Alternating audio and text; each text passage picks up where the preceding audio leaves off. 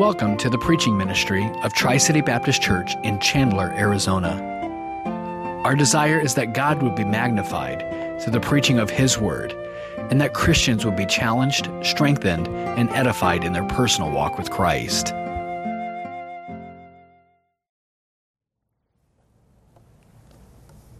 says in Proverbs 13:20, "He who walks with wise men will be wise." Several years ago, over a hundred years ago, Phillips Brooks pastored in Boston, and he made the statement of the importance of having an emphasis, a focus on the lives of other Christians. He was talking about biographies, and do we have that PowerPoint? Not yet. Okay. I can read you the quote. Uh, but he was talking about the importance of taking Proverbs and walking with wise men and applying that practically. He said, Well, it is good to walk among the living. It is good also to live with the wise, great, and good dead. It makes us always know that God made other men before he made us. It furnishes a constant background for our living. It provides us with a perpetual humility and inspiration. His point was that as we look at the lives of others, we realize God's continued working. And I would like us to take some time because in Acts, Luke introduces us to various people. Some of the individuals' names are very familiar to us, others are less familiar. One of them that I would like us to consider is mentioned 29 times in the New Testament, 24 of those times in Acts. And yet he tends to blend into the background almost like he is camouflaged. While he is very present in a number of situations, we, we hardly see him. His name is usually associated and, and seen with the name of somebody else. I want us to consider the man Barnabas. We usually hear of him with somebody else, Paul and Barnabas, or as he goes with Mark. And yet, he really was a man who, who molded leaders in the early church. He was a man who had an influence that, that went in a number of directions. But how much do you know about Barnabas? I mean, if we were to stop and, and talk about, okay, let's, let's pool our knowledge of Barnabas, I, I don't know that that would be a real long conversation. But we find a number of things mentioned about him, and, and I want us to consider him because I think he, he's one of those men who had a tremendous impact in the lives of others. He was, he was one that influenced others. Well, we, we know Paul, we know Peter, but Barnabas is a man who can challenge us because very few people will be like a Paul. But this was a man of character and compassion he really shows a, a character in his life. If you have your Bibles open, I'd like us to look together at Acts chapter 11, beginning in verse 21. Acts 11, beginning in verse 21. It says, The hand of the Lord was on them, speaking of the church at Antioch at this point, and a great number believed and turned to the Lord. Then news of these things came to the ears of the church in Jerusalem, and they sent out Barnabas to go as far as Antioch. And when he came, he had seen the grace of God. He was glad and encouraged them all with the purpose of heart that they should continue with the Lord. For he was a good man, full of the Holy Spirit and of faith, and a great many people were added to the Lord. Then Barnabas departed for Tarsus to seek Saul. In these verses, we, we have this introduction, but there's almost the question why him? Why Barnabas? We're actually introduced to him back in chapter 4 of Acts, and we'll look at that in just a few moments. But Barnabas was not his given name. That was the name given to him by the apostles. His name was, was Joses or Joseph. And yet his, his character was one that he was an encourager. And so the, the apostles named him Barnabas, son of consolation, son of exhortation, son of encouragement. We, we think son of consolation, and it's, it's, it's kind of like he, he came in second, he was runner up. you know, a consolation prize. That's not what it meant, but the, it, it's speaking of him being a person who would encourage others. That he, he had such a character that rather than calling him by his given name, they nicknamed him the, the son of encouragement, the one who, you know, Mr. Exhortation. And we find this in a number of areas that, that we see in Barnabas that he was a man of character. Often, when we think of somebody who's an encourager, we, we tend to think that they want to also avoid, avoid conflict.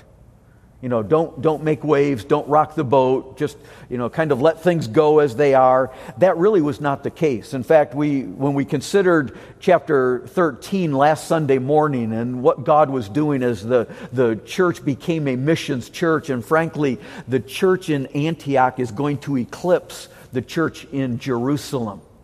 This is going to become the sending church for missionaries. It's, it's going to become the home base for, for the mission trips that Paul takes.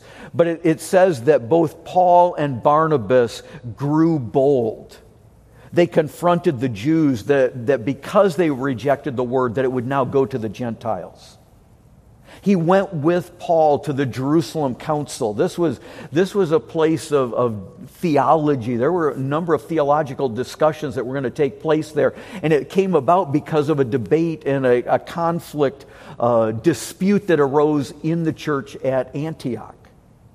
So he wasn't just Mr. Nice Guy. He was a person of character, but he had the courage to confront. He had conviction to stand his ground, but he had a heart for others. He was a, a person that wanted to exhort others. So his name was Barnabas, son of encouragement. You remember as we, a while back, when we considered the 12 apostles and, and James and John, they were known as the sons of thunder. Well, that was their character. This man is son of encouragement. This was what he was known for. It's, it's kind of, it's, it's what people become known for. And what a, what a great testimony to have. But there are several things that I think we can see in him and the characteristics of a person who impacts others for Christ. If we can get the PowerPoint, I can give those to you up there. Great. Right at that spot. We are on, is, is it here now? Thank you. But I want us to consider the characteristics from Barnabas of what it would take to have an impact in the lives of the others. The first thing that we see is that he had a reputation of commitment. We see that in verse 24. He was a good man, full of the Holy Spirit, of faith, and people were added to the church. He was a good man. This was the reputation of Barnabas. And, and, we find that back in chapter, chapter 4. If you'll, if you'll turn back with me, we're going to look at several passages this evening here in Acts. One of the things that you'll find as you read through the, the book of Acts that is Luke is the human instrument that God uses to pen his word is that one of the characteristics in Acts is we get introduced to people who will then be, we'll find out more about later. And so you, you find out, and here we find out about Barnabas. He's mentioned in, in Acts chapter 4. Look at verse 36. It says, Then Joses, or Joseph, who was also named Barnabas by the apostles, which is translated son of encouragement, a Levite of the country of Cyprus, having land, sold it and brought the money and laid it at the apostles' feet. Now, the verses above this tell us that this was taking place. A number of people were, were selling possessions as the church is growing. Uh, a lot of these people had come to Jerusalem. They stayed. That hadn't been their plan, but as, the, as at Pentecost. And so others are now selling and, and giving what they have to see the ministry go forward. And, and Barnabas really moves to the head of that line because of his generosity. He had a piece of property on the island of Cyprus. Cyprus was fertile land at that time. It was an area that was known for, for producing. And if you owned property on, on Cyprus, it really was a, a testimony of prosperity, of means, and also of influence. And so, for Barnabas to be in this situation, there, there would be some property, and, and his generosity stands out. Unfortunately, it's going to become the stark contrast to what happens in chapter 5 the story of Ananias and Sapphira. They see what's taking place. They see these people who are being generous. And so they decide they want to they want to get in on the reputation, but not with the level, same level of commitment. And so they sell property, they lie about it, and they didn't have to do that. They didn't have to sell the property, they didn't have to give all of it, but they wanted to have a reputation that didn't match what had taken place. And unfortunately, that is the, the negative side. But the foil to that, the, the context, is set by the generosity of Barnabas. And so we see this taking place. Then the next time we see him is in chapter 9. If you'll turn over to chapter 9, we, we find him again. This is right after the conversion of Saul the, the Damascus Road experience. And that's what chapter 9 is about. Uh, the breathing out of threats that's taking place and all that's going on here. And Saul is now going to Damascus. He's, he's wanting to persecute, continue the persecution of, of Christians. And on the road to Damascus, he is converted. His Damascus Road experience. And, and now he, he's there in Damascus. He's preaching. He's now preaching Christ. And his old friends turn against him. And so, because of that, Saul has to flee. And he comes to Jerusalem. And as he comes to Jerusalem, now it says in verse 26 of chapter 9, and when Saul had come to Jerusalem, he tried to join the disciples. How do you think that's going to go? Last time he was in Jerusalem, it was not because he was trying to join them, he was imprisoning them. It says he tries to join them, and then it goes on in verse 26 and says, But they were all afraid of him and did not believe that he was a disciple. But Barnabas took him, brought him to the apostles, and he declared to them how he had seen the Lord on the road, and how he had spoken to him, and how he had preached boldly at Damascus in the name of Jesus. And so he was with them at Jerusalem, coming in and going out. And here is the second time that we find Barnabas. And we see that he is a person who's concerned. He's a good man. He's willing to take a chance on Saul. Why would he do that? Well, because he was a man of faith. He was a good man, full of the Holy Spirit and of faith. And one of the things that, that faith does is it believes that people can change that a person of faith believes that people can change by the power of the Holy Spirit. And you see that in Barnabas. He was willing to, to take that chance on Saul when the other disciples were, no, we're, we don't buy this. We think he's just trying to use this to infiltrate. And then he's going to cause more problems. But Barnabas believed and in Saul and he takes him and he introduces him. What must that have been like? How many introductions did Barnabas get to, to say, let me, let me introduce you to Saul? You've, you've probably heard of him, but let me tell you what's happened in his life. And to share that testimony. And, and, and, so you see this. In fact, part of the reason I think that he was probably chosen to go to Antioch in chapter 11 was because not only was he from that general area, having owned property in Cyprus, but this was a wicked city.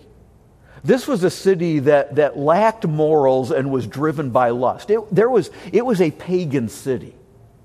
And so now you need somebody who can go and see God's working in people's lives when they still have a ways to go. And what we see is that, that he is one who recognizes that people can change, that they can grow. That that is the work of the Holy Spirit. He reaches out to Saul when nobody else would do that, that, that he's not doing that. And so now they're willing to send him to Antioch. And we'll see that as well. The second characteristic, though, that I want us to see is that he was a team player. They sent Barnabas. Why Barnabas? Well, if, if you look at it back in chapter 11, in verse 22, it says that they sent forth Barnabas. They, there was a need, and they saw Barnabas as the person who could go. As I mentioned, I think he's one that, that he could go into that situation and see God's working in people who, who still had a, a ways to go in the process of sanctification. But notice that he's sent by the church. He, he's willing to go for the sake of the ministry. He wasn't going to stay in Jerusalem and try to build his empire or, or, or really establish his own personal legacy. He was willing to serve where there was a need. And because of his commitment to the ministry in Jerusalem, they knew they could trust him to go to Antioch. That he would be a person that would be involved. We, we hardly know much about him, but he had that reputation in the church to send him forth. And we, we see that he was willing to subordinate his rights for the sake of the ministry. You know, it, it was quite a ways away from Jerusalem. It was not going to see the same commitment of Jews and the religious climate. And, the, and, he, and there's no live stream. So he's going to go and he's going to be separated from others, but, but he's willing to do what is necessary to see the gospel go forth. You know, I, I think it could have been the type of thing where he could have said, you know, I've already done my part. I, I took a chance on, on Saul. You know, let somebody else go deal with Antioch. This is a, a, fledgling church. This is, this is a lot of new believers. And new believers are going to have some challenges. And he's seen that there are going to be some areas where there's going to be a challenge, but he's willing to go. He has that commitment, and people are willing to trust him because of that. You know, are, are we willing to do that? He, he didn't say, you know, sorry, I don't do Antioch. It's a long way away. I, I really like Peter's preaching. I want to stay in Jerusalem with Peter. And, you know, and, and can't somebody else go? Know, he's living for a cause that's bigger than him. And we actually know Barnabas because he served others. We know him because of his service for the Lord. You know, he, he's willing to be part of that. that. That sometimes people want to be on the team, but they want to be the coaches. Barnabas was willing to go wherever. And he really fades into the background because he was such a team player. In fact, when he gets to Antioch and he sees what God is doing, he also sees there's a need. And now he's going to go on to Tarsus to find Saul again and bring him to Antioch. And so the third thing that we really see is that he was discerning God's will in the lives of others. So when he came to Antioch, he sees the grace of God. He sees what God is doing in their lives. And I, and I, I find this fascinating because, as I mentioned, this was a pagan city. And so when sinners get saved and they're being saved, there is going to be a radical change that takes place. They're going to get a new name. They have new life, they have new goal, they have an eternal, new eternal destiny. But those are all inward changes. You know, a lot of the outward things are the same. They live in the same house, they have the same job, the same spouse, the same boss, and they're bringing baggage from their former life. You know, when you, when you see that, it's, some of these changes are going to take time. In fact, you see this with new Christians. When they're saved with no background, it takes time to grow. And, and it's easy to be judgmental. It's much harder to show grace and mercy and see God's working, see the grace of God in their lives. When they don't have it all together yet, and when they're still struggling. And, and it's interesting to see that, that Barnabas was the type of person who could go into that situation. You know, that's the day in which we live. It used to be that people had a pretty much a Judeo Christian foundation. They understand the Bible, but even though if they weren't living it, that's not the case anymore. And so it takes a lot of teaching, line upon line, precept upon precept. It takes discernment to decide okay, what are the big rock issues? And what are the others? Do, do you think that just any Pharisee from Jerusalem could have gone to Antioch and stepped into that kind of situation? I mean, the, the Pharisees were great at keeping the law, but they struggled in, in some of the changes. Even Peter struggled when, when he's going to the Gentiles. And of course, we know the, the vision that he has to rise, kill, and eat of all these meats. And, and, and he says, Not so, Lord. I'm not touching anything that's unclean. Which was an interesting statement because he's staying in the house of a tanner who's dealing with dead stuff and would make him unclean. But he, he would say, I'm not going to eat those things. Now, we don't really understand that because as Gentiles and in the new dispensation, in the age of grace, that's not a problem for us. You know, we, we love eating things that they would have considered unclean. And so we don't get the repulsion that that would have been to them. For a Jew to eat pork, I mean, that, they would have had the, the visceral reaction in the same way of, of committing fornication. Now, we don't think of that way because it's like, well, one's a moral issue and the other's, that was a ceremonial. But for them, it was one. And, and there really would be a barrier. And we, we don't understand that. We don't tend to see that. But you, you try to deal with a, a Jew or a Muslim today, and that is still a big deal. I, I still remember, I've shared with you before, the, the first time I ever visited Tri City was when you hosted the uh, Foundations Baptist Fellowship Conference. I think it was back in 2012. It's the first time I'd ever been to Arizona, and it was in June, and it was the first time I'd ever felt this kind of heat. In fact, Kevin, Pastor Schaal called me a, a while back. He said, would you, would you ever consider hosting the FBF meeting? I said, Kevin, I'd be glad for us to do it, but you remember what it's like here in June. It's always held the second week of June. Do we really want to do that to people? Like it, it's, it's usually done off, just so often so people forget just how bad it was. And, and he, he realized, yeah, that's probably not a good idea. But I, I, the first time I came out here, I flew and I was sitting next to a Jewish girl on the plane. And we spent most of the, the flight in conversation and talking about the gospel and talking about different religious things and, and just had a, a really good conversation on this plane. And, and I landed uh, at Sky Harbor. I, I had called somebody to pick me up. I called my brother in law. He was going to come pick me up. And so I had a little bit of time. Thought, I'm just going to get something to eat. Went to one of the restaurants. I sit down and I ordered a BLT, bacon, lettuce, and tomato sandwich. I'm sitting there eating, and you know, I'd said goodbye to this person. We had talked, and, and, and she walked by with her luggage. And she looked at what I was eating and she said, Bacon. Now, for me, that's a positive. that was not what it meant for her. And if I had known that would happen, I would have never ordered that. It just never crossed my mind because it's not a problem for us. But understanding the importance of being discerning, to know how to major on the majors and minor on the minors, to realize the process of sanctification is a process. Yes, it's an act that takes place at salvation. We are set apart, but there's still a lot to do. There's still that growth. So when Paul writes to the church at Corinth, he talks about them being sanctified. And then he's going to deal with a whole list of problems where they need to grow in their sanctification. Well, to step into that kind of a situation, it takes discernment. To see God's working without developing a critical, judgmental spirit, that's easy. To become, to look down on others.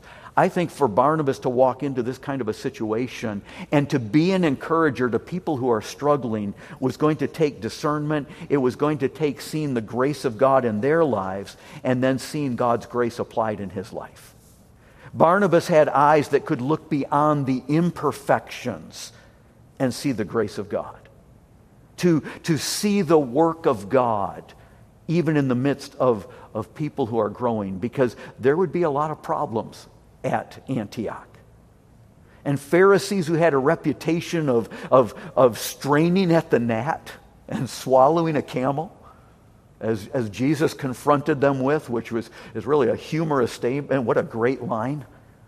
That they would be so careful to make sure they didn't swallow something that in their beverage that would make them unclean, that wasn't appropriate, and, and yet they, they would take in a whole bunch of other stuff. And Jesus is saying, you're, you're careful about the teeniest little creature, and, and you're missing the big issues. Well, to send somebody like that to Antioch is not going to help that church. It's going to be a, a matter of upheaval. And, folks, I, I'm spending time here because we have to be on guard that we also don't do that. Because it's easy to say, well, that person isn't doing, okay. But really, what we need to be focused on is what is their direction? Are we able to delight in discerning a spiritual direction, even though they're not there yet? You know, and, and to see God's working in their life. I, when, when we were in Maine, I, there was one Sunday we had a, a couple walk into the service, and they, they walk in and they sat in the very second row. And visitors don't usually do that. You know, regular church people don't usually do that. I mean, the whole reason you have a first row is so people can sit behind it and, and it's, it's so you can sit in a second row. And they came in, they sit in the second row, and he had hair down to his shoulders. He's in blue jeans and sandals. And that is not your normal dress in Maine for churches. Maine tends to be fairly conservative, and so white shirt, dark suit, that was pretty standard for me there. And, and he came and he sat down, and, and after the service, I was talking with somebody, he started to dislike me. I thought, I've got to greet him because this, we're, we're kind of in different worlds. And so I, I, greeted them, spoke with them, said, you know, so glad to have you. Said, we'll be back. And they came back that evening and started asking a lot of questions. And it was interesting because they had, re- they had been saved out of the Jesus revolution, the, the Jesus people, and, and that was their background. They love the Word, they love the Lord, uh, but there were some areas I thought, you know, there's areas that need to be, there need, needs to be growth. And, and it was neat to see as they came and just continued. And, and, and I had to keep in mind okay, what are the big issues here? They have a heart for the truth. It's not my job to play junior Holy Spirit. It's my job to give the word and let the Holy Spirit work. And it was, it was really a delight to see how God worked in their lives and, and to see areas that, that I would say, okay, this is an area where we need to see growth. He, he made a comment in passing once, and I said, well, you know, the Bible does have a few things to say about that area. And that's all I said. I never told him where, I never gave him verses, because I knew his heart was, I want to know what the Bible says. And he studied it and came back, and we had some really interesting discussions over some of those areas we as a church have to have the discernment to say, what is the direction? Not are they where I want them to be? Because frankly, if they change for pleasing us, that's not a positive. They need to pl- change to please the Lord and to honor, the, honor God. So if you can't di- discern and delight in someone's direction, it's going to limit ministry. Because lack of vision will be lack of ministry. Barnabas was a person who had vision. He could see the direction and he could see what needed to be done. He was a man of faith. He was willing to make it happen. He was a team player because he was willing to go and find somebody like Saul to come. And frankly, Saul is going to outshine Barnabas.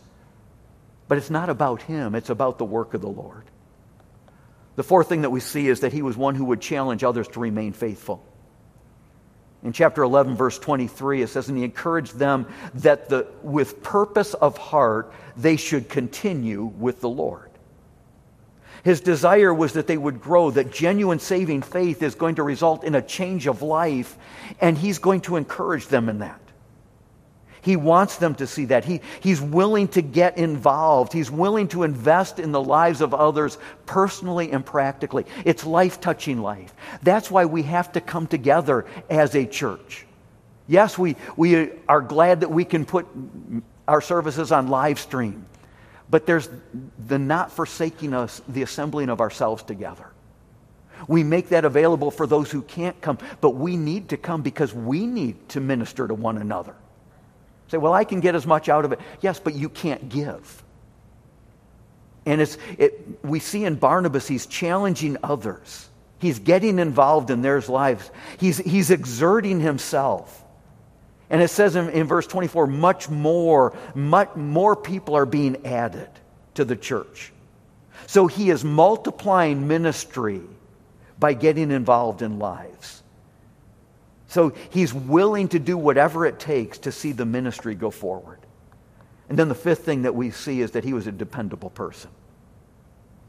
It says in, back in chapter 11, in verses that we didn't read, but in verses 29 and 30, as, as word comes, it says in verse 27 of, of chapter 11, these days the prophets came from Jerusalem to Antioch.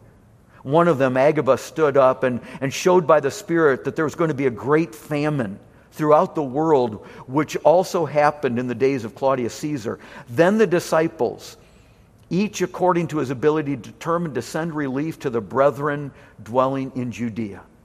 So word comes to Antioch, there's going to be this terrible famine, and they determine we want to help out our brothers in Judea. And it says in verse 30, and this they also did. They sent it by, to the elders by the hands of Barnabas and Saul.